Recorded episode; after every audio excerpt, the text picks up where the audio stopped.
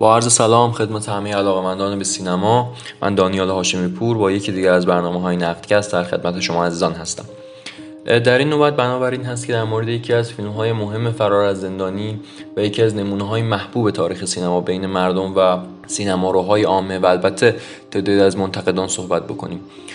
فیلم پاپیون محصول 1973 ساخته فرانکلین شافنر که احتمالا یکی از یکی که قطعا بزرگترین فیلم کارنامه کاری فیلم سازش باشه و البته یکی از نمونه های خوب بادی فیلم هم هست. یعنی فیلم هایی که بر مبنای یک زوج محوری روایتشون رو پیش می‌برن و در اینجا هم داستین هافمن و استیو مکوین این نقش رو بر عهده دارن. فیلم های فرار از زندان یکی از ژانرهای محبوب بین خیلی از هواداران سینما بوده همیشه. می‌تونه نمونه های مختلفی داشته باشه این سینما. مثلا مثل حالا همین فیلم پاپیون یا مثل فیلم های مثل فرار از آلکاتراز یا حتی سریال فرار از زندان یک روایت خطی رو پیش ببره. یا می‌تونه مثلا نمونه های یک مقدار artistic تری مثل مثلا محکوم به مرگ گریخته روبر برسون. که میاد با استفاده از صدای خارج از قاب و اون شیوه خاص فیلم برداری برسون و شیوه مد نظر فیلم سازیش فیلم نامه رو پیش می‌بره. یا مثلا نمونه های خیلی درخشانی مثل حفره ژاک بکر که با ریز شدن در جزئیات و دقت فوقالعاده در تمام مراحل فرار از زندان یک تجربه حقیقی و رئالیستی از این قضیه رو باعث میشه که بیننده ها از سر بگذرونن.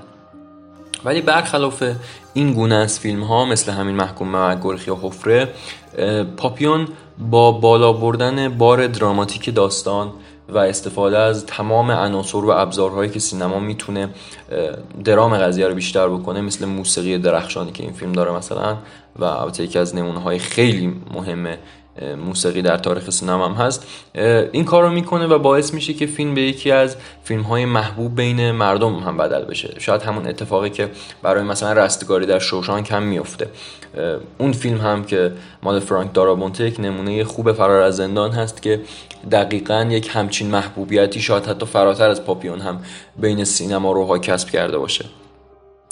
قدرت پاپیون ولی بیشتر از همه چی احتمالا به اون داستان درجه یکش برگرده و اون رنجی که دو شخصیت اصلی داستان یعنی لویی دگا با بازی داستین هافمن و خود شخصیت پاپیون با بازی استیو مک‌کوئین در مسیر فرارشون متحمل میشن و اون دو فرار ناموفقی که دارن و در نهایت اون پایانبندی درخشان که به شدت ضربات احساسی رو بر بیننده وارد می‌کنه قدرت پاپیون از اونجا نشأت می‌گیره.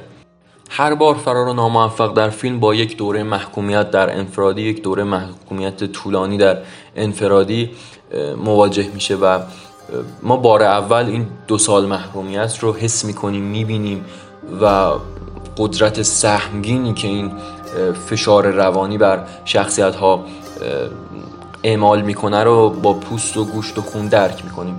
اما در دفعه دوم ما پنج سال رو دیگه نمی‌بینیم. یعنی انگار انقدر حجم رنج توی اون پنج سال زیاده که فیلمساز حتی با حذف آمدانه اون باز هم باعث میشه که ما ته دلمون بفهمیم چه گذشته بر این شخصیت و چرا الان که از انفرادی بیرون میاد یک همچین حال و هوایی داره یک همچین حال و هوای متفاوت و عجیبی نسبت به پنج سال پیشش داره و ما رنج های این آدم رو درک می‌کنیم.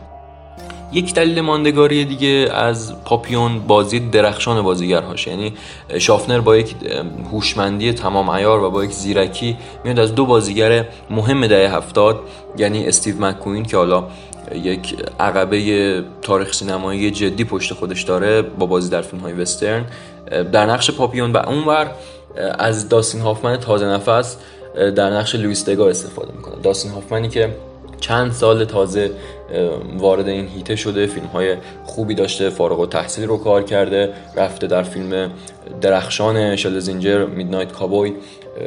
اون نقش آفرینی فوق رو داشته و بعد در سگ های پوشالی به اوج خودش رسیده و شافنر اینجا میاد با یک هوشمندی اون رو انتخاب می‌کنه برای این نقش. و امروز که ما از بادی فیلم ها می‌خوایم نام ببریم و زوجهای درخشانی که در تاریخ سینما ایفای نقش کردن در یک فیلم عمدتا پاپیون که از بهترین نمونه های این قضیه است.